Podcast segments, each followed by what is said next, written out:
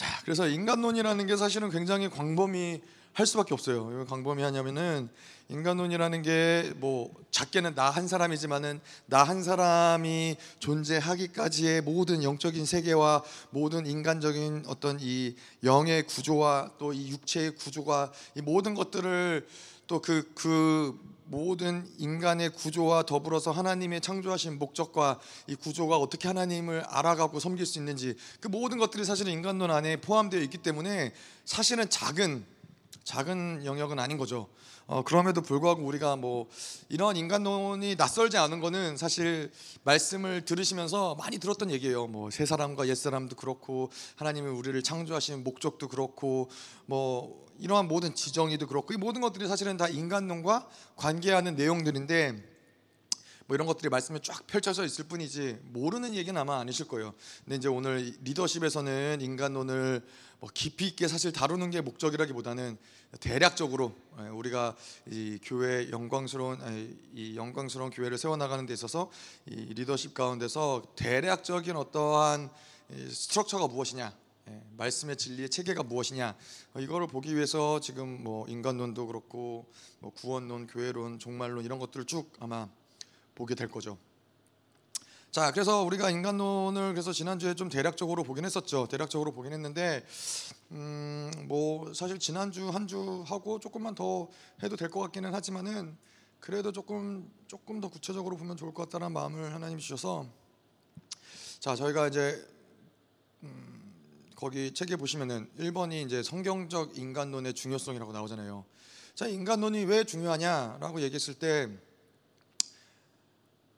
인간에게 가장 중요한 것은 일단은 내가 누구인지를 아는 게 중요하겠죠. 예, 내가 누구인지를 알아야 그때 저희가 이제 말씀을 나눌 때도 거짓됨에 대해서 얘기하면서 내가 누군지를 모르면은 내가 원하는 것이 무엇인지, 내가 왜 이렇게 행동할 수밖에 없는지, 왜 내가 이러한 생각을 갖게 됐는지, 왜 나는 항상 이러한데 넘어지는지 이런 것들을 알 수가 없는 거예요. 나를 모르면은 예, 궁극적으로 내가 무엇을 할 때 기뻐하는지 이런 것들을 알지 못하는 거죠. 내가 누구인지 모르기 때문에.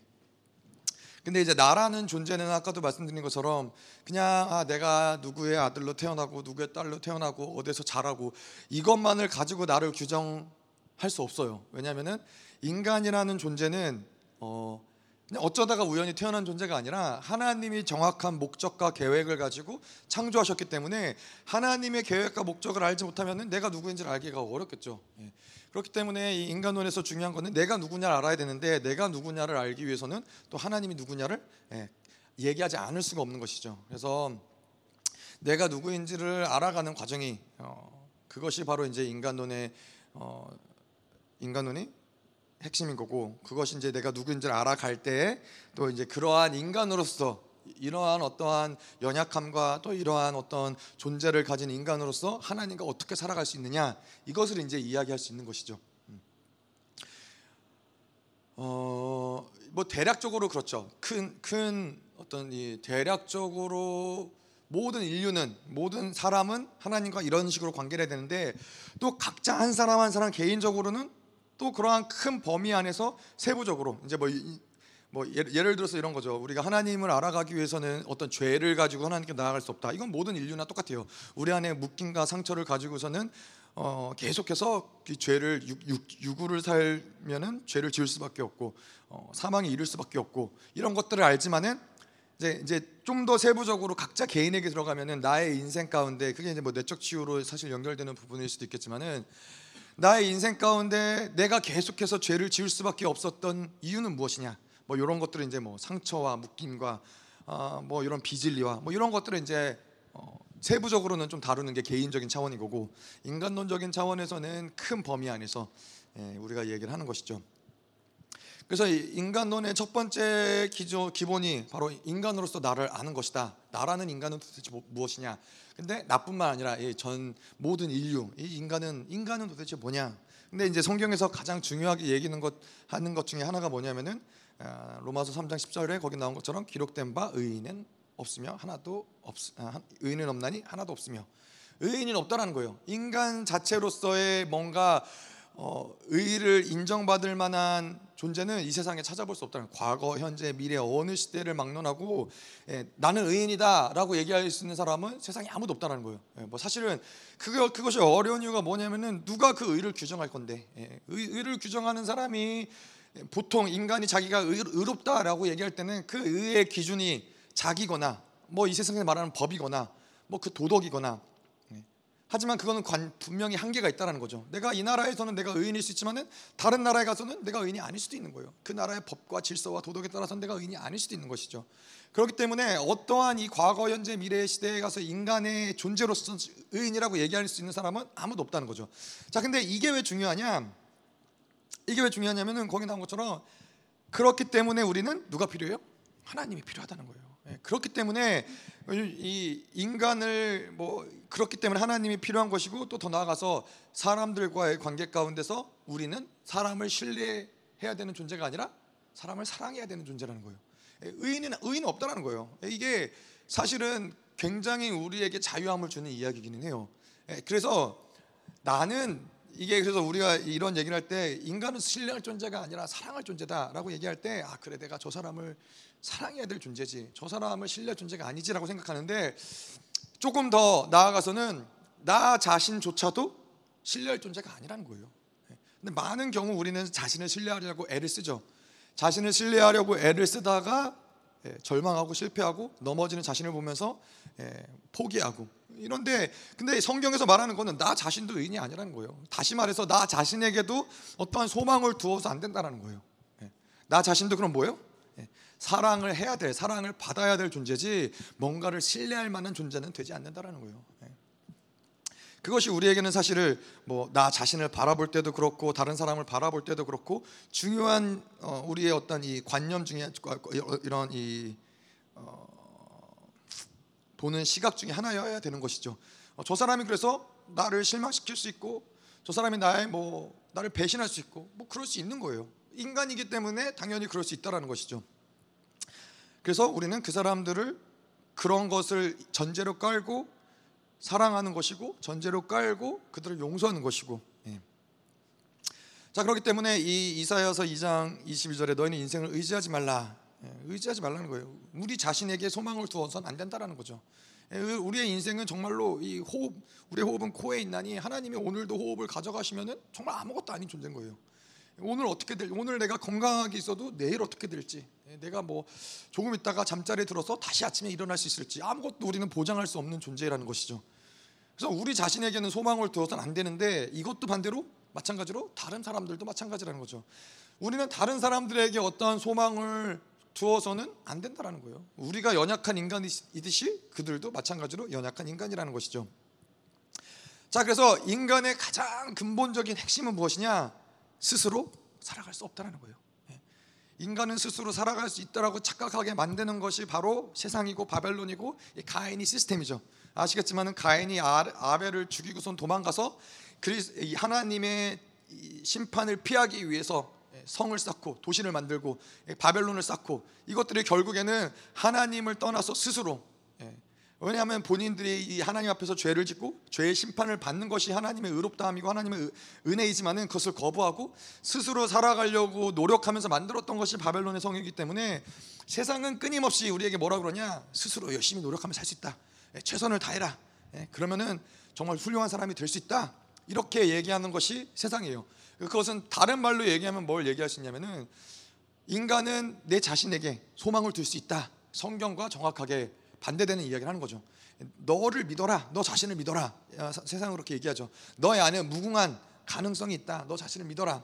뭐 맞는 얘기 같지만은 사실은 그렇지 않은 거죠. 이게 우리의 안에 가능성이 있는 것은 사실이지만은 인간의 어떠함의 가능성이 있는 것이 아니라 하나님의 형상으로 지어진 그분이 우리 안에 함께할 때 우리 안에 가능성이 있는 것이지 내 자신으로서 이 인간의 가능성을 뭐 다알 아, 거예요. 아무리 뭐 올바른 사람이라고 해도 아무리 도덕적으로 훌륭한 사람, 아무리 뭐 성, 세상에 성공적으로 잘 나가는 사람이라고 해도 자신의 내면을 들여다 봤을 때 떳떳하지 못한 부분들, 예, 예, 마음 마음껏 이 세상의 사람들에게 내어볼 수 없는 그런 연약함과 수치와 악함들이 모든 사람들 안에 있을 수밖에 없다는 것이죠. 이거를 그- 거- 어, 감추고 살기 때문에 마치 괜찮은 것처럼 나는 괜찮은 사람인처럼 살지만은 예, 모든 사람은 성경에서 기록된 대로 아무도 의인은 없다라는 거예요. 의인이 없다라는 건 다시 말해서 뭘 얘기하는 거냐면은 죄인이라는 거죠. 예. 죄인이라는 건 죄의 문제를 의인이 없다라는 거는 죄의 문제를 스스로 해결할 수 있는 인간은 없다라는 거예요. 예. 죄의 문제는 결국에는 뭐 뭐가 문제가 돼요? 죄를 지으면은 그 죄는 반드시 심판이 따라올 수밖에 없는데 의인이 아니고서는 그 죄를 해결하지 못한다면은 심판 앞에 설 수밖에 없는 것이고 이 심판의 결론으로서 죄의 삭슨 사망으로 갈 수밖에 없다는 건데 어떤 인간도 스스로는 이걸 해결할 수 없다는 거예요. 이걸 해결할 수 없기 때문에 이 세상에서 뭘 내가 할 수 있고 잘하고 못하고가 별로 의미가 없는 것이죠. 자, 그래서 이 스스로 살아갈 수 없다. 이걸 또 그러면은 어떻게 얘기해야 되냐면은 스스로 살아갈 수 없다라는 거는 우리는 스스로 해결할 수 없다라는 거예요. 우리 인생에 닥치는 어떠한 문제를 우리는 스스로 해결할 수 있는 뭐 사- 솔직히 얘기하면 해결할 수 있는 것도 있잖아요. 내 경험으로, 내가 가진 것으로, 어, 뭐 내가 할 수 있는 어떤 이 재력으로 스스로 해결할 수 있는 게 있단 말이에요. 근데 그거는 본질적으로 인간이 살아가는 삶의 모습은 아닌 거예요. 우리는 어떤 존재냐? 철저히 하나님을 의지해서 그분이 주시는 힘으로, 그분이 주시는 능력으로, 또 그분이 일하, 일해 주시는 것들로 살아가는 존재지 스스로 뭔가를 해결하면서 살아가는 존재가 아니라는 거예요.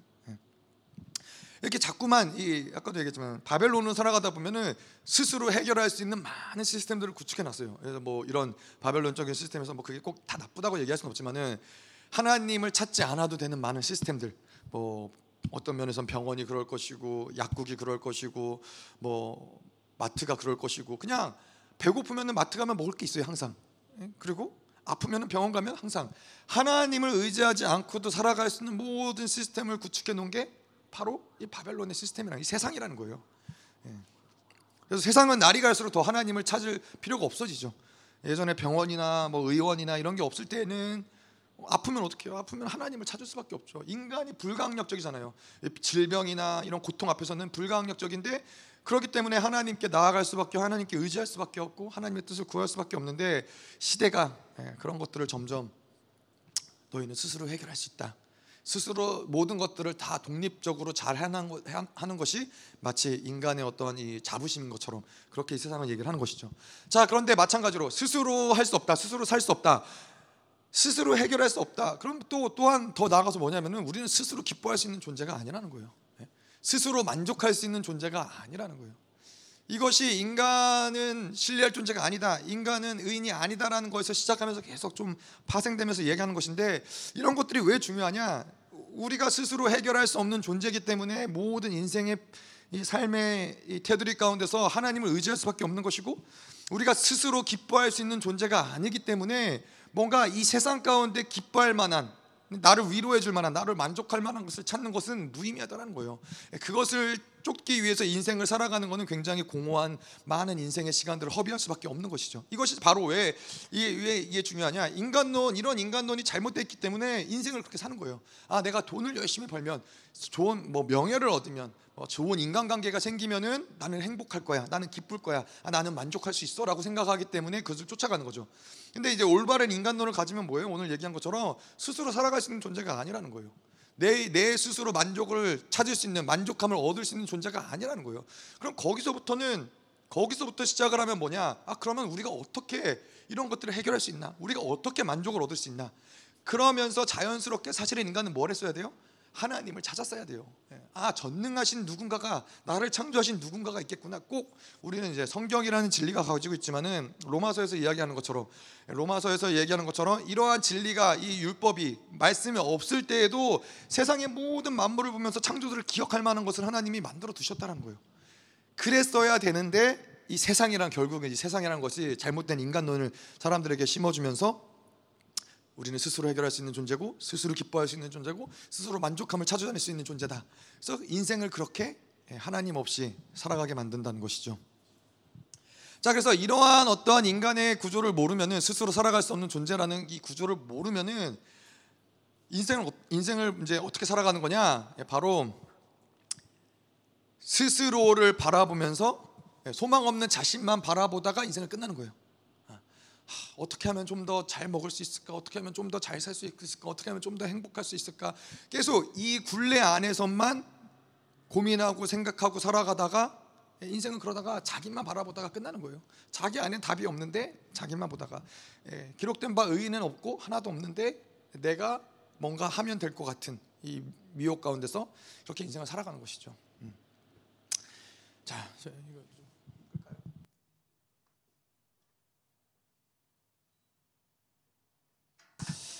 자, 그래서 두 번째로 인간의 두 번째 기, 둘째 기본이 무엇이냐? 인간론의 둘째 기, 기, 본이 무엇이냐? 아, 이러한 인간의 한계를 가진 어, 인간이 어떻게 하나님과 살 수 있는가? 뭐 하나님과 살 수 있는 방법을 이야기하고 있어요. 자, 근데 여기서 보면은 로마서 8장 13절 14절에 보면은 너희가 육신대로 살면 반드시 죽을 것이로되 영으로서 몸의 행실을 죽이면 살리니 무릇 하나님의 영으로 인도함을 받는 사람은 곧 하나님의 아들이라.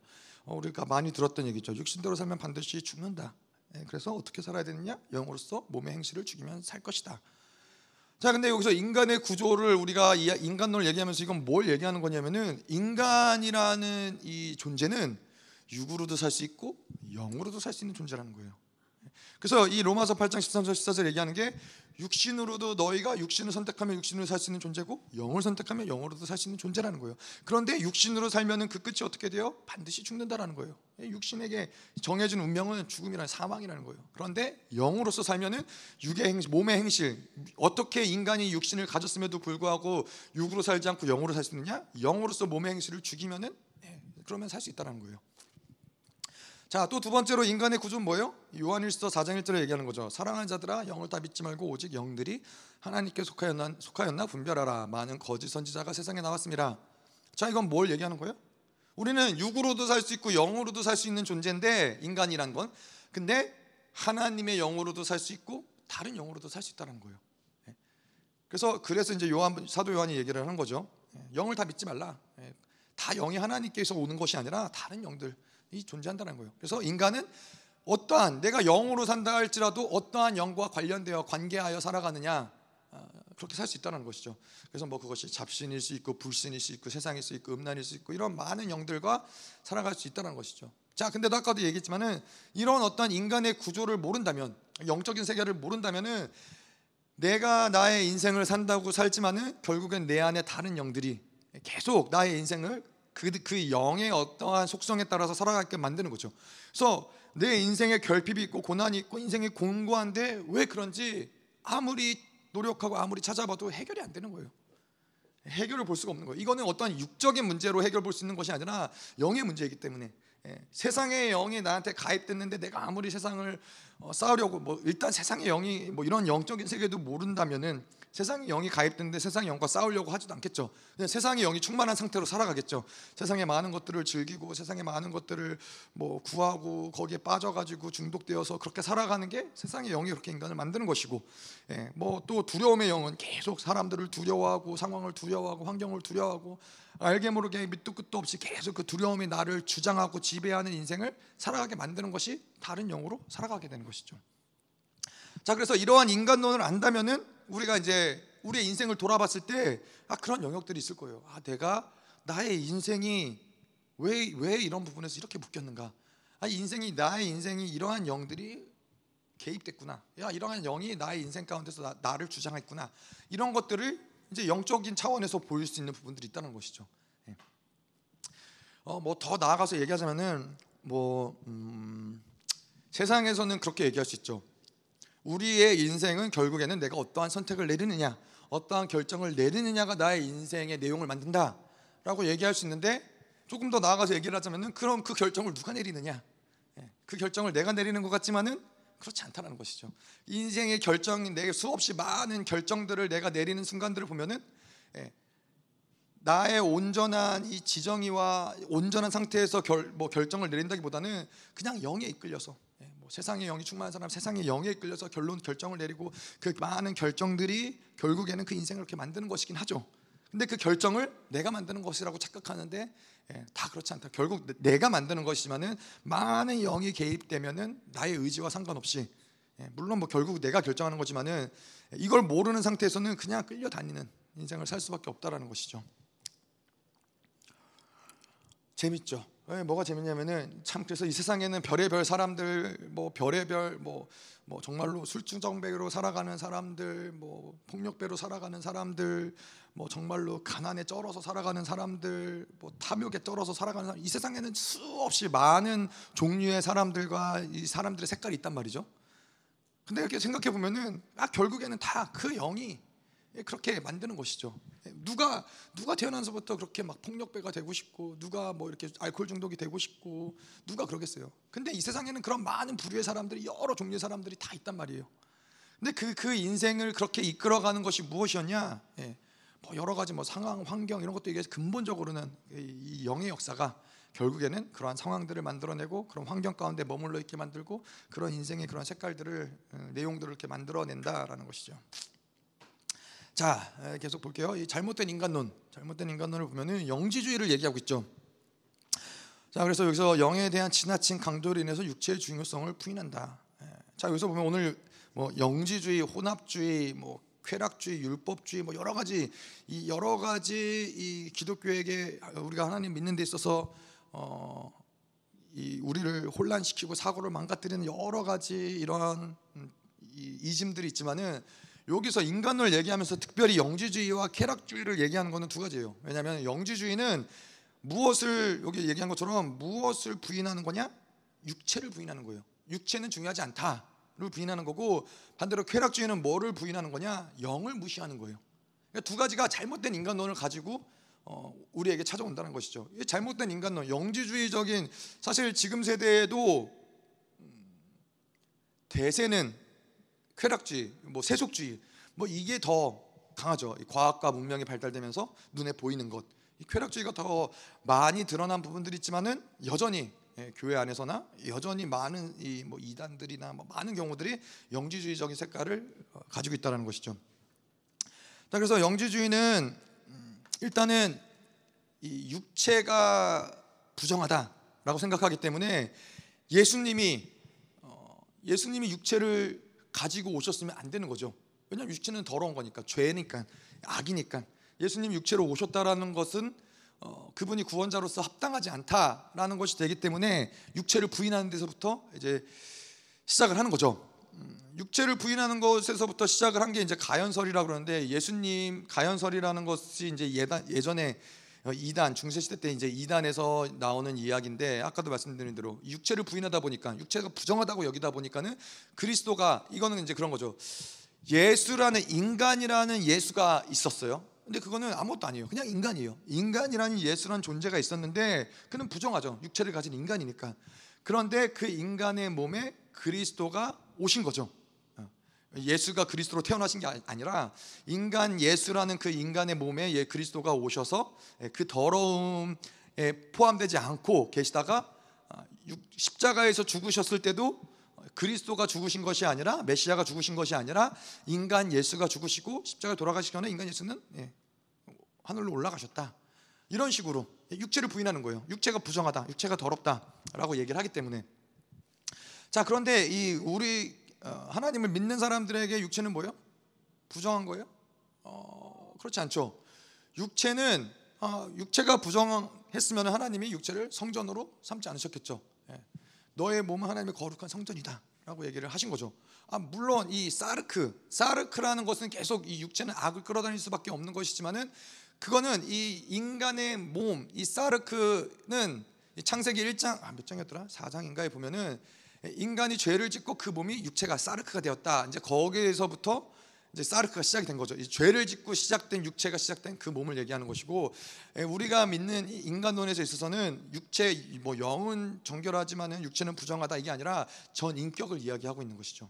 뭐 영과 육과 이 모든 것들이 사실 중요하다 얘기하는 것이고 그래서 이 육체가 가장 이상적으로 존재하는 모습은 무엇이냐면은 영의 통치 안에 육체가 들어가 있는 것이죠. 그래서 이 영이 우리의 생각, 사고를 주장하고 생각과 사고, 그 영이 주장한 성령과 우리의 영이 하나 되어서 우리의 생각과 사고를 주장할 때 그 생각과 사고는 그 우리의 육체를 움직이는 요 구도가 성경적으로 가장 어, 가장 아름다운 구도인 것이죠.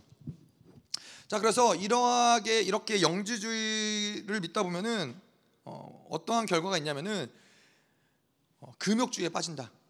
어, 육체를 철저하게 죽이기 위해서 이 세상을 끊어내고 세속주의 세속, 세상과 멀어지고 산에 혼자 들어가서 모든 이 세상과 관련된 모든 것들을 다 끊어내고 예, 모든 욕, 욕구를 다 내려놓으려고 애쓰고 몸부림을 치면서 예, 그렇게 살아가는 굉장히 율법적으로 살아갈 수밖에 없는 어, 금욕주의에 빠지거나 또 한편으로는 그냥 육체를 아예 무시해 버리는 것이죠. 육체는 부정하기 때문에 육체는 의미가 없다라고 얘기를 해서 그냥 이 어, 방탕한 생활을 하는 거죠.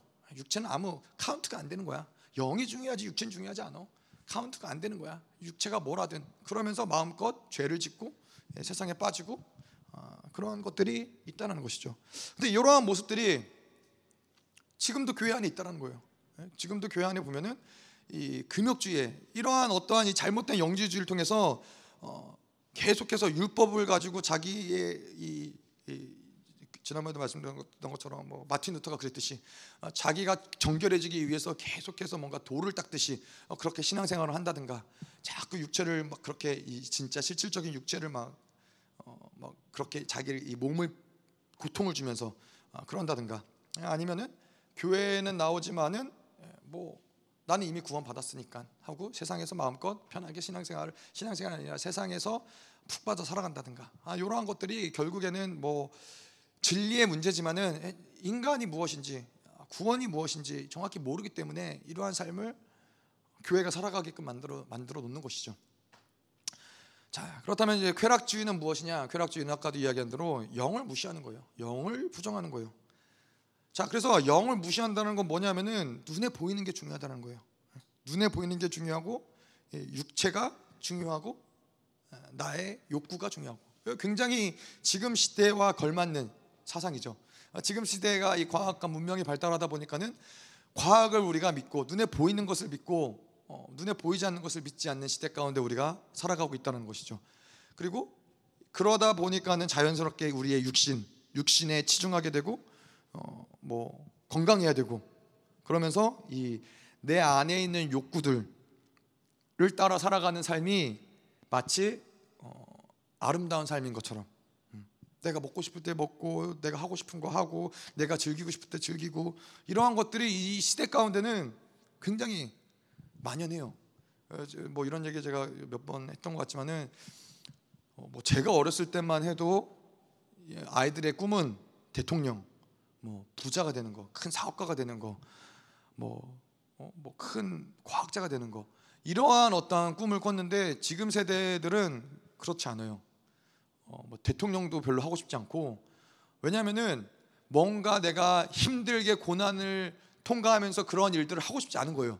그냥 마음 편하게 내가 하고 싶은 거 하면서 뭐 돈 많이 안 벌어도 상관없어. 그냥 뭐 회사 안 가고 싶으면 안 가고 놀러 가고 싶으면 놀러 가고 그냥 여행 가고 싶으면 여행 가고 그냥 그렇게 살면 되지 뭐 다이 이 어떤 이 기본적인 욕구 욕구를 따라서 살아가고자 하는 삶이 목적이 되는 시대 가운데 우리가 살아가고 있다는 거예요. 그래서 진짜로 이 시대에는 그렇게 막 큰 인물이 되고 싶다 이런 사람들이 별로 없어요. 예, 뭐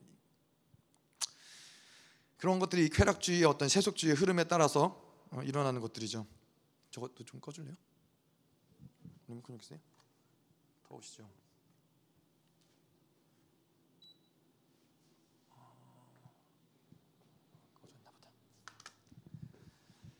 자, 그래서 이 근데 우리가 이제 알아야 될 것은 기독교의 진리는 영을 부인하지 않는다. 예, 뭐 하나님이 영이신데 영을 부인하고서야 어떻게 하나님 믿을 수 있겠어요? 자, 그래서 이 모든 역사는 우리가 알아야 될 건 모든 역사는 영적인 세계에서 일어난다라는 거예요. 어, 뭐 이게 우리가 인간으로서 살아가는 모든 것들 아까도 뭐 다른 영과 개입이 다른 영이 우리의 인생을 개입하고 뭐 이런 것들도 얘기했지만은 이 현실 세계에서 눈으로 보여지는 모든 현상들은 결국은 영적인 세계에서 일어나는 역사로 드러나는 것이 현실 세계에서 드러나는 현상이라는 거예요.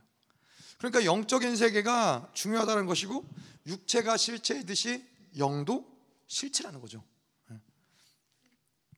그래서 이 인간론을 알아간 아, 안다면 우리의 삶의 모습은 어떻게 되냐면은 영으로서 육체를 짓밟고 성령을 따라서 육체 또한 계속 거룩과 정결을 이루어갈 수 있도록 가는 것이 올바른 모습이겠죠. 자, 계속 볼게요. 4의 3 보면 인간 창조의 목적.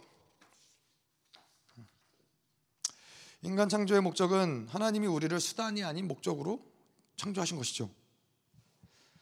어, 이게 굉장히 중요해요. 뭐 신앙생활을 할 때 사실 뭐 교회에서 이러한 얘기들을 뭐 이렇게 직접적으로 얘기하지 않죠. 뭐 당신은 수단입니다. 뭐 목적입니다. 뭐 이런 얘기들을 하지 않지만은 어, 잘못된 진리를 듣다 보면은 어느 순간 어, 수단이 돼 있는 거예요. 어느 순간 수단으로서 신앙생활을 하게 되는 거예요. 뭐 예를 들어서 뭐 수단이라는 것이 그런 것이죠. 수단이라는 것은 어떠한 목적을 이루기 위해서 아니면 어떠한 필요를 채우기 위해서 도구로서 이용되는 거예요. 그래서 사실 이것만 알아도 우리가 인생을 잘 살 수 있는 것 무엇이냐면은 무엇이 수단이고 무엇이 목적이냐 아, 이런 것을 알아도 사실은 인생 가운데서 뭐 이 어떤 하나님을 떠나서라도 근데 지금 시대는 많은 것들이 혼란돼 있는 혼합돼 있는 수단이 목적이 돼 있고 목적이 수단이 돼 있고 사람은 사람은 수단이 아니죠. 사람은 수단으로서 여겨지면 안 되는 존재인 것이죠. 근데 뭐 우리가 직장 직장이 뭐예요? 수단이에요? 목적이에요? 직장은 수단일 뿐이에요. 그래서 직장을 그만두려면 그만둘 수도 있는 것이고 뭐 다른 곳을 찾으려면 찾을 수도 있는 것이고 목적이 아니기 때문에 근데 이 시대에는 직장이 목적이 된 사람들이 많아요. 그래서 직장에 못 들어가면은 생명을 잃어버리는 학교에 못 들어가면은 자살하는 이런 일들이 있는 게 뭐예요? 생수단과 목적이 바뀐 거예요. 대학교 안 가면 그만이지 뭘. 직장 좋은 직장 못 가도 못갈 수 있지. 근데 그게 수단일 뿐이 수단일 뿐이니까. 근데 이제 대학교 가는 게 목적이 되다 보니까는 그 목적을 이루지 못했기 때문에 자살을 하는 거예요. 생명을 버, 버리는 거예요. 뭐 차, 돈, 뭐 집 이런 것들이 다 뭐예요? 다 수단이에요. 직장, 뭐 우리가 일하 살아가는 데 있어서 필요한 뭐 어떤 한 부분일 뿐이죠. 뭐 차도 마찬가지고 돈도 마찬가지고 이런 거 목적이 아니라는 거예요. 이런 부분들은. 자, 그런데 세상은 세상은 그러면 안 되지만 사람들을 수단으로 사용해요. 예. 사람은 수단이 아니에요. 사람은 수단이 아닌데 이 바벨론의 시스템이라는 것 자체가 사람을 수단으로 사용하게끔 돼 있어요. 우리가 직장 생활 하잖아요. 직장 생활 하는데 직장 생활 하는데 이 사장님이 직원들을 어, 뭐 사랑한다고 얘기할 수 있지만은 언제든지 필요 없으면 잘라낼 수 있죠. 언제든지 마음에 안 들면 잘릴 수 있고 뭐 정말로 직원을 위해서 사장의 목숨을 버리는 경우가 뭐 있을까요? 뭐 그런 경우는 거의 없겠죠. 다 뭐냐면은 결국에 이런 모든 시스템들 자체가 어, 그 사람들을 수단으로 사용을 하는 거예요. 직장이라는 것 자체가 수단으로 사용을 하는 거예요. 그렇기 때문에 언제든지 어, 그 사람의 사정과 상관없이 직장에서 필요 없으면 잘라낼 수 있는 것이고 버릴 수 있는 것이고 많은 관계들도 그렇죠. 인간적인 관계들도 많은 것이 목적이 아니라 수단이 되다 보니까는 저 사람이 내가 필요할 때 저 사람하고 친해졌다가 필요 없으면 멀어졌다가 이러한 어떠한 우리가 세상 가운데 살아가고 있다는 것이죠. 자, 근데 더 나아가서 이 교회가 아, 교회가 교회도 그럴 수 있다. 네, 교회도 그럴 수 있다. 교회가 무엇이 목적이 되느냐에 따라서 뭐 예를 들어서 아까도 이야기한 대로 교회가 사이즈가 커져야 돼요. 그러면은 사이즈가 커져야 되고 뭐 예를 들어서 뭐 돈을 수입이 많아야 돼요. 헌금을 많이 걷어야 돼요. 그럼 뭐가 돼요? 성도들은 수단이 되는 거예요. 그렇기 때문에 뭐 교회를 더 크게 키우기 위해서는 성도 몇 명을 죽여서 몇백 명을 얻을 수 있다면은 그렇게 하는 거죠. 이게 다 예, 성도들이 수단이 되어버린 어떤 교회의 모습이라는 것이죠. 자 그런데 이게 하나님이 우리를 인간을 창조하실 때 그럼 우리를 수단으로 창조하셨느냐 목적으로 창조하셨느냐 예, 하나님이 만약에 우리를 수단으로 여기신다. 하나님이 우리를 수단으로 여기신다면 어떤 것들을 수단으로 여길 수 있어요? 아, 하나님이 자기의 영광을 받으시기 위해서 인간을 창조하셨다. 인간을 그렇게 창조하시고 너는 나를 예배해라. 너는 나를 높여라. 너는 내 앞에서 경배해라. 너는 나의 기쁨조가 되라. 이러한 목적을 위해서 하나님이 우리를 창조하셨다라고 하면 우리는 수단이 되는 거예요. 예, 우리는 하나님의 영광을 위해서 창조된 존재는 아니에요. 예, 굉장히 많이 많이 혼란스러운 부분이 어, 우리가 마치 하나님께 영광을 드려야 되는 것이 우리의 의무인 것처럼 예. 그건 우리의 의무는 아니에요. 우리의 어떤 이 자의적으로 우리가 하나님께 영광을 드릴 수 있는 것이고 또 그분이 영광을 부여하셨기 때문에 그 영광을 돌려드리는 것이지 그건 우리의 의미가 아닌데 영광을 돌리는 것, 영광 올려드리는 것이 의미가 어떤 목적이 되다 보면은 어떤 우리가 수단으로서 살아가다 보면은 우리도 자꾸 뭔가 하나님께 뭔가를 하려고 해요. 행위가 행위가 집중될 수밖에 없는 삶을 살아갈 수밖에 없다는 거예요. 아, 하나님께 뭐 내가 이만큼 헌금했어. 하나님께 내가 이만큼 기도했어. 하나님께 이만큼 나의 시간을 투자했어. 나의 자녀들을 이만큼 포기했어. 이런 모든 것들이 뭐예요? 다 내가 하나님께 뭔가를 어, 이 영광을 돌리기 위해서 신앙생활을 하는 거죠. 음. 자 아니면은 하나님이 뭐 또 어떻게 우리를 수단으로 여기실 수 있어요? 하나님의 일하시는 데 있어서 하나님의 나라를 세워가는 데 있어서 나는 사람들이 필요하니까 너희가 일해라. 아니면 뭐 영적 전쟁을 하기 위해서 어, 나는 나를 위해서 죽어질 인간들이 필요하다. 그렇게 위해서 하나님이 우리를 창조하셨어요? 네. 그럴 리가 만무하다라는 거예요. 이 성경을 보면 알지만은 하나님은 사실 뭐 일을 하는 것도 전쟁을 하는 것도 인간이 필요하지 않으세요. 하나님 말씀으로 모든 세계를 창조하셨을 뿐만 아니라 모든 천군 천사들이 일을 해도 우리보다 훨씬 잘하고 거부하지도 않고 대적하지도 않고 불신하지도 않고 예, 쓰러지지도 않고 절대적으로 순종하면서 일을 잘한단 말이에요. 그러니까 하나님이 그러한 측면에서 봤을 때 하나님이 우리를 수단으로 만드신 게 아니라는 거예요. 아, 그런데 왜, 왜 우리가 하나님 우리를 수단으로 만드셨다라고 오해를 하게 되느냐? 뭐 여러 가지 이유가 있겠지만은 제가 볼 때는 뭐 일단은 진리가 잘못됐겠죠. 잘못된 진리를 먹었겠죠. 그런데 더 중요한 거는 이거는 진리의 문제도 있지만은 더 중요한 거는 아까도 이야기한 대로 어, 교회가 성도를 수단으로 여김을 받았기 때문에 그러한 것을 내가 경험했기 때문에 하나님도 나를 이용하는구나. 교회가 하나님과 이 많은 부분에 하나로 받아들여지는 부분들이 있거든요. 그래서 예를 들어서 교회가 음, 내가 교회를 위해서 뭐 사실 마찬가지긴 하지만은 내가 교회를 위해서 열심히 헌신하고 열심히 봉사했는데 어, 교회가 그걸 알아주지 않아요. 어, 그러면 그게 상처가 되는 거죠. 또 교회가 열심히 뭘 섬김을 요구하고 섬기라고 하고 봉사를 요구하고 했는데 어, 봉사를 요구하는 것이죠. 근데 이러한 것들이 보상되지 않았을 때에도 상처가 되는 것이고.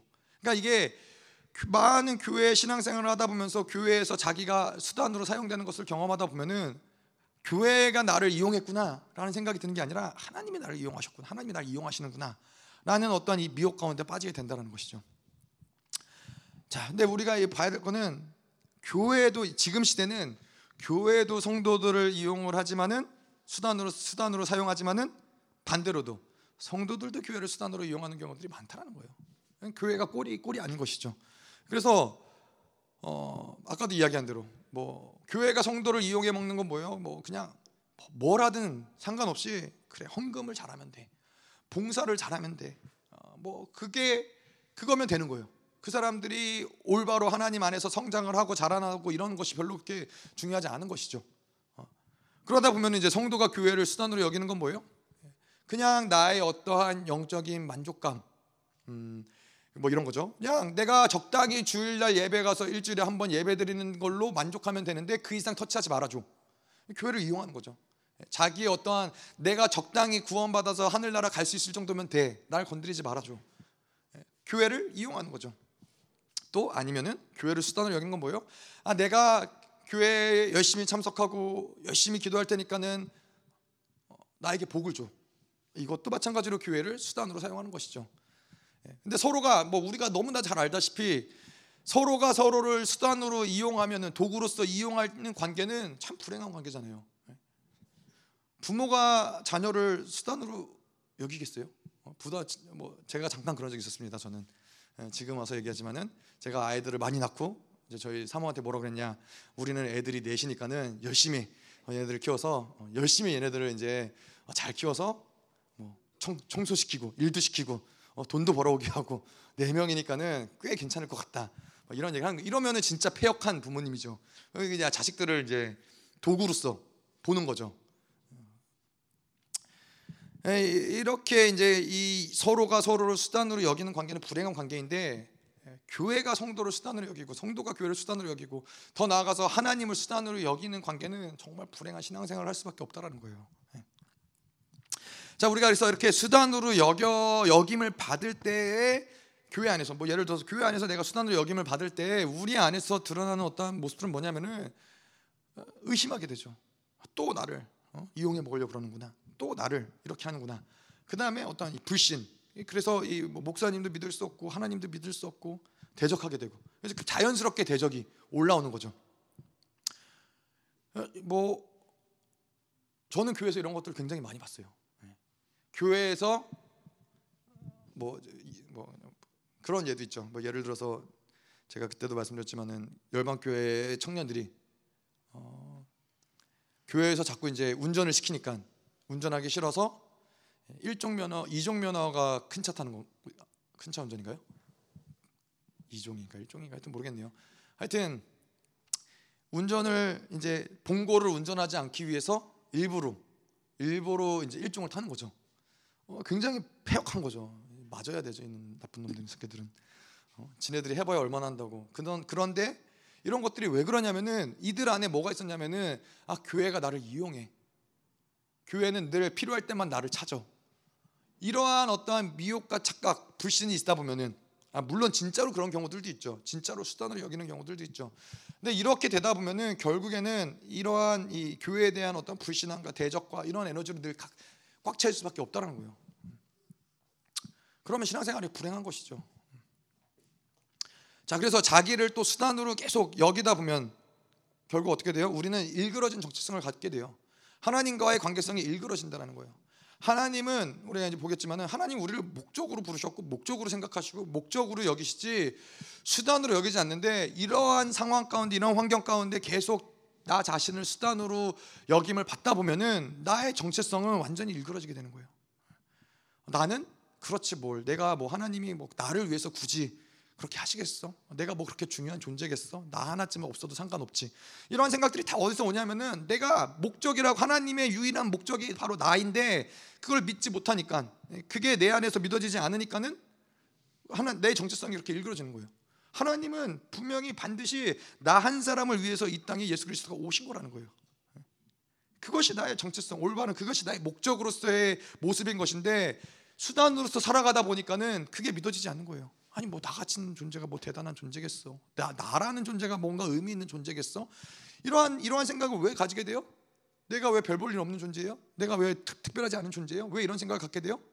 세상에서 그렇게 많은 소리들을 그렇게 들어왔기 때문에 내가 가진 것으로 평가받고 내가 아는 것으로 평가받고 내가 할 수 있는 것으로 평가받고 내 어떠한 생긴 것으로 평가받고 계속 이러한 평가의 소리들을 내가 듣고 듣고 받아들이고 받아들이다 보니까는 어느 어느 순간 내 정체성이 그렇게 된 거죠. 아, 나, 내가 뭐 대단한 존재야. 별로 특별하지 않은 존재야. 내가 뭐 할 줄 아는 것도 없어. 예. 그런데 하나님은 우리를 목적으로 여기신다는 거예요. 음. 자, 그것이 바로 이제 수단인 것이고 목적은 뭐냐? 목적은 목적은 무엇이냐면은 모든 수단을 동원해서 더 나아가서 혹은 자신을 포기하면서까지도 취하고자 하는 것이 목적인 거예요. 여러분들이 목적이세요, 수단이세요? 하나님 하나님 앞에서 목적이라는 거예요. 자, 그래서 하나님이 우리를 목적으로 삼으셨다는 것은 무슨 목적을 위해서 하나님이 우리를 창조하셨냐? 사랑의 교제의 파트너로 만드시기 위해서 그 목적을 위해서 창조하셨다는 거예요. 우리를 사랑하기 위해서. 그게 우리의 창조의 목적인 거예요. 왜냐? 왜 그래요? 하나님은 사랑이시기 때문에. 그분의 본질이 사랑이기 때문에 사랑은 스스로를 사랑하는 게 사랑이 아니잖아요. 사랑은 대상이 필요하거든요. 근데 하나님은 그래서 사랑할 대상을 인간으로 선택하셨고 인간으로 만드셨다는 거예요. 자 그런데 어, 그렇기 때문에 우리가 이, 야기했지만은 우리가 목적이라는 것은 뭐예요? 하나님에게 우리가 목적이라는 것은 무슨 의미냐면은 하나님이 아까도 이야기한 대로 모든 것을 다 포기하셔서도 자신마저도 포기하셔서도 얻으시는다라는 것이 그것 얻으시는 것이 목적인 것인데 우리는 하나님께 그런 존재라는 거예요. 그렇잖아요. 네? 하나님이 뭘 포기하셨어요? 하나님이 전지하심을 포기하셨어요. 그분의 전지를 포기하신 것을 무엇 때문에? 우리 때문에. 예, 그분이 또 무엇을 포기하셨어요? 그분의 아들을 포기하셨어요. 예수 그리스도가 이 땅에 오셨을 때 그리스도는 모든 것, 하늘의 모든 능력과 권세와 모든 존귀와 영광과 찬양과 모든 것을 다 포기하시고 이 땅에 오셨다는 거예요. 왜 포기하셨어요? 정확한 목적 때문에. 예? 우리를 위해서. 우리라는 목적 때문에 하나님이 많은 것들을 다 포기하셨어요. 예, 나 저에게 이 히브리서를 보면서 저에게 감격이었던 건 뭐냐면은 하나님이 이 다섯 가지의 이 구약의 법들을 주셨어요. 율법들을 주셨어요. 뭐 제사와 제사장과 성막과 제사법과 뭐 이런 많은 많은 법들을 하나님이 다 이스라엘에게 주셨는데 이러한 것들을 가지고서는 이스라엘이 하나님께 나오는데 계속 실패하는 거예요. 그래서 신약에 와서는 어떻게 해요? 하나님이 주신 것임에도 불구하고 이것들을 다 패해버린다라는 거예요. 그럼 뭐예요? 제사가 목적이에요? 아니에요. 성전이 목적이에요? 아니에요. 우리가 목적인데 우리를 얻기 위해서 이런 다섯 가지 것들이 필요가 이 소용이 없으니까는 기꺼이 하나님이 말씀하신 것이고 명하신 것이지만은 그걸 다 패해 버리시고 예수 그리스도가 오셔서 세계를 내신다라는 거예요. 이렇게 보나 저렇게 보나 우리는 하나님의 목적이라는 거예요. 음.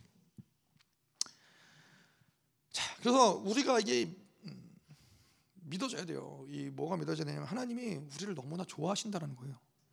물론 우리를 너무나 사랑하시죠. 사랑하시는데 사랑한다라는 표현도 좋지만은 저는 좋아한다라는 표현도 좋은 게 그냥 음, 너무 좋아서 어쩔 줄 몰라서 늘 함께하고 싶은 그런 하나님의 마음들. 그래서 하나님이 우리를 너무 너무나 좋아하시기 때문에 같이 있고 싶으시고 우리를 얻기 원하시기 때문에 계속해서 우리 인생 가운데서 많은 이벤트들을 만들어 내신다는 거예요. 볼 수 있는 사람들은 보는 것이고 못 보는 사람은 못 보는 것이지만은 뭐 성경적으로는 그분이 이 땅에 아들을 보내신 것도 그렇고 하나님이 이 땅에 교회를 세우신 것도 그렇고 결국에는 그 목적을 이루시기 위해서 하나님이 행하신 모든 것들인데 뭐 성경에 기록된 그런 부분들뿐만 아니라 우리의 인생 가운데 찾아볼 수 있는 모든 영역들 어뭐뭐 뭐 그때도 뭐 낙엽 이야기하셨죠 뭐 꽃을 보면서도 하늘을 보면서도 계속 이 모든 인생의 모든 것들이 결국에는 하나님이 우리를 목적으로 삼으셨기 때문에 그분이 만들어내는 이벤트라는 거예요. 때로는 그분이 말씀을 통해서 우리에게 말씀하시고 사람들을 통해서 우리에게 말씀하시고 때로는 이 예배를 통해서 때로는 이 뭐 우리를 징계하심으로써 계속 그분은 우리를 얻기 위해서 그분의 목적을 달성하기 위해서 그분은 일하신다는 것이죠. 제가 요즘 좋아하는 좋아하는 말이지만은 하나님이 우리를 좋아하시지 않는데 왜 우리랑 영원히 살자고 하겠어요? 왜 영원히 사랑의 파트너로 어? 너 나랑 영원히 함께 살자. 좋아하시지 않는데 그게 말이 되겠어요? 하나님이 우리를 정말 지긋지긋해 하시는데 너 나랑 영원 내가 너에게 영혼을 주겠다. 어, 생각할 수 없는 것이죠. 그래서 우리에게 영혼을 주셨다라는 것만 봐도 우리는 그분의 목적이고 그분은 우리를 사랑하신다는 거예요. 자, 그래서 우리가 그것이 믿어진다면은 목적으로 우리가 역임을 받다 보면은 그럼 우리 안에서 자연스럽게 나타나는 모습들은 뭐예요? 담대한 거예요. 뭐 세상이 뭐라고 그러지 모르지만은 하나님이 나를 목적으로 여기시는데 하나님이 나를 좋아서 어쩔 줄 몰라 하시는데 하나님이 나를 얻기 위해서 이 세상의 모든 것들을 다 포기하셨는데 담대하지 못할 게 뭐가 있어요? 소망이 있는 거예요. 예. 하나님이 나를 목적으로 여기시는데 예, 소망이 있는 거죠. 믿음, 사랑 이런 모든 것들이 나 내가 하나님의 목적이라는 것이 믿어질 때 다 따라오는 것들이죠. 그래서 우리 안에서는 이제 올바른 정체성들이 성립이 되는 것이죠. 아, 내가 누구냐? 나는 하나님의 사랑을 받는 자다. 사랑받는 자녀는 지난주에 말씀한 것처럼 어떻게 돼요? 하나님을 본받아 가는 것이죠. 지지난주 말씀이죠. 사랑받는 자녀는 하나님을 본받아 가는 것이죠. 예. 그래서 이게 우리의 정체성이 그래서 중요하다는 거예요. 음. 자, 그래서 이렇게 하나님의 목적을 이루시기 위해서 뭐 하나님이 일하시는 것들이 많죠. 하나님이 하신 일들이 굉장히 많은데 그 중에서 중요한 것 한 가지는 뭐냐? 우리에게 자유 의지를 주셨다는 거예요. 예. 우리에게 자유 의지를 주셨다라는 것은 굉장히 하나님이 많은 위험 부담을 가지고서 하나님이 어, 인간에게 허락하신 것이죠. 자유의지를 주셨다는 건 뭐예요? 우리를 아, 하나님 우리가 하나님을 선택할 수도 있고 선택하지 않을 수도 있다는 거예요. 어, 그것이 왜 하나님께는 부담이에요? 하나님이 우리가 하나님께 목적이기 때문에 우리가 수단이면 상관없겠죠. 뭐 우리가 수단이면은 뭐 우리가 하나님을 버리면 하나님도 버리면 그만이죠. 근데 우리는 하나님은 우리의 우리가 하나님의 목적이기 때문에 굉장히 큰 위험 부담인 거죠. 목적을 위해서 모든 것들을 다 포기할 수 있으신 분인데 예, 목적이 하나님을 등, 등, 하나님에게 등을 돌리면은 모든 수단이 다 의미가 없게 되는 거예요. 예수 그리스도가 십자가에 죽으신 것이 의미가 없게 되는 거예요. 음. 자, 그래서 자유 의지를 주셨다는 것은 바로 우리가 그의 목적이자 사랑이라는 증거라는 것이죠. 예, 자유 의지와 사랑이 같이 갈 수밖에 없는 게 있죠. 내가 사랑은 선택할 수 있어야 그것이 사랑인 것이죠. 억지로 누군가를 사랑할 수는 없다는 거예요. 제가 이거를 깨달았던 게 자유의지가 왜 중요하냐? 하나님이 왜 자유의지를 요구하냐? 그냥 강제적으로라도 너는 나를 무조건적으로 사랑해라. 뭐 그렇게 해서라도 사랑을 뭐 받으실 수도 있을 거고 충성, 충성과 맹세와 뭐 모든 뭐 그런 것들을 하나님이 그냥 강제적으로라도 하실 수 있었을 텐데 그렇게 안 하신 이유는 자유 의지로 자발적으로 하나님을 선택하는 데에는 그것만이 하나님의 특별한 사랑의 맛이 있다는 거예요.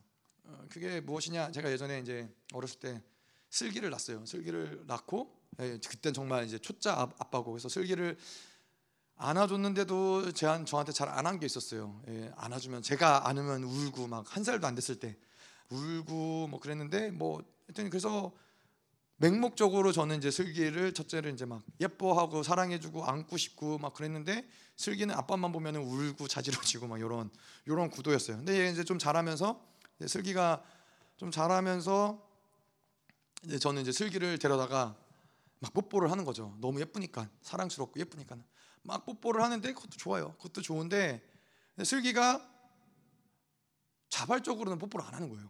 스스로는 막 아빠 뽀뽀 한 번만 해줘 해도 안 하는 거예요.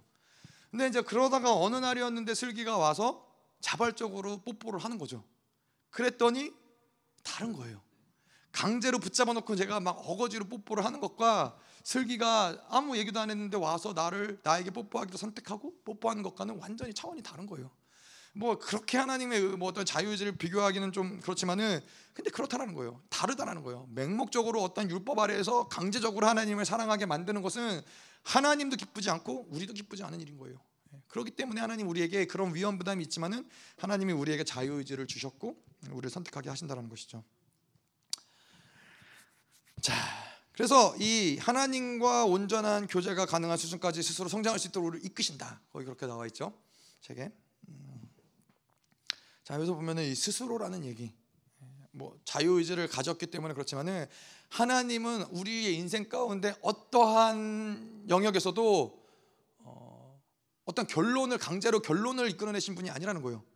하나님을 스스로 사랑할 수 있는 상황과 환경을 만들어 주시죠. 스스로 사랑할 수 있는 스스로 결정을 내릴 수 있는 뭐 말씀을 주신다거나 하나님 우리에게 스스로 나아갈 수 있는 기회를 주시는 것이지 강제로 막 들어 이렇게 들쳐 밀어 가지고 뭔가 억지로 할 수 있게끔 만드시지 않는다는 것이죠.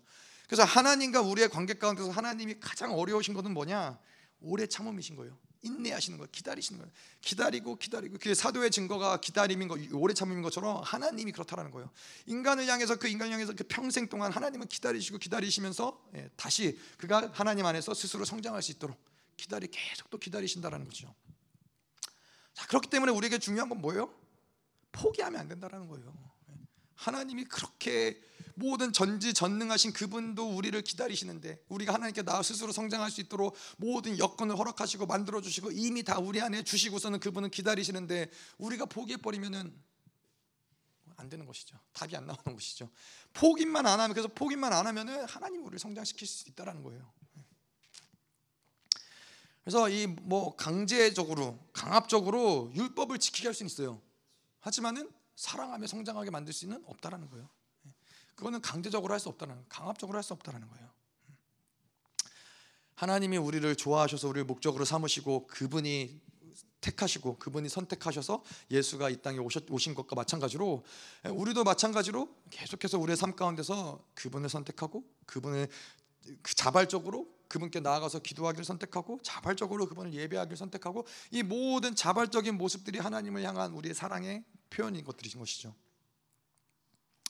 그래서 종교의 영이 무서운 것이죠. 종교의 영은 뭘 죽이는 거냐? 바로 이러한 어떤 자유 의지와 하나님을 향한 자발적인 사랑의 마음들을 없애버리는 게 종교 종교이기 때문에 무서운 거예요.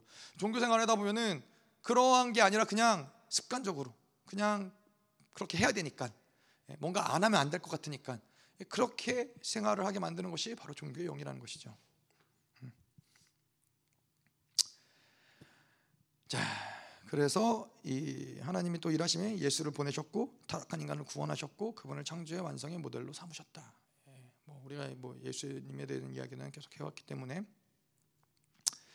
예, 그분이 모델인 거죠. 예, 우리가 예수님이 이 땅에서 인간으로 사셨던 모습이 인간으로서 하나님 앞에서 온전하게 살 수 있는 최고의 모습. 예, 철저히 성령을 의지해서 예, 계속 죄를 선택하지 않고 예, 살아가는 모습이 하나님의 예수 우리 인간으로서 어, 육체를 가진 인간으로서의 가장 아름답고 완성된 모습이라고 얘기할 수 있는 것이죠. 자 어디까지 해야 되나 시간이 여기까지만 오늘은 하죠. 음. 네, 누, 누군가는 기뻐서 감사하네요.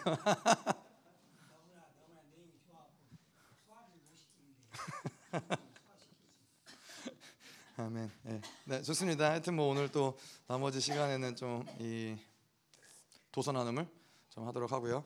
이 시간 좀 같이 기도할게요. 하나님 그렇습니다. 뭐 다른 것들보다도 중요한 건 하나님이 우리를 목적으로 부르셨다는 거. 하나님이 우리가 목적이라는 거. 여러분 이 바벨론에서 살다 보니까는 뭐 저도 그렇겠지만 여러분들도 그러한 생각을 가지고 살아본 적이 별로 없을 거예요. 내가 목적이구나. 아, 저 사람에게 있어서는 나 아니면 안 되는구나. 내가 목적이구나. 어, 내가 유일한 목적이구나. 나를 나를 위해서 모든 수단을 동원할 수 있구나. 나를 위해서 모든 걸 다 포기할 수 있구나. 나를 위해서 기꺼이 자신도 내어줄 수 있구나. 자기가 이러한 목적으로서라는 존재라는 것을 얼마나 많은 사람들이 가지고 살아가겠어요. 이 세상에서는 그러기 어렵다라는 것이죠. 서로가 서로를 수단으로 이용하고 서로가 서로를 자기의 유익을 위해서 사람들을 이용해 먹고 이러한 것들이 세상에서 살았기 때문에 근데 하나님 오늘 이 시간에 하나님 당신이 말씀하신 것처럼 세상은 그럴지 모르지만 하나님 당신은 우리를 목적으로 부르셨고 하나님의 목적으로 세우셨기 때문에 모든 수단들을 다 동원하셨고 모든 것들을 다 포기하셨고 그리스도마저 예수마저도 하나님 이 땅에 오심으로 십자가에서 죽음으로써 계속 너가 나의 목적이다. 하나님 말씀하시는 당신의 그 놀라운 은혜가 하나님 우리 가운데 계속 흘러가게 하시고 믿어질 수 있도록 주님 역사해 달라고 같이 기도하시겠습니다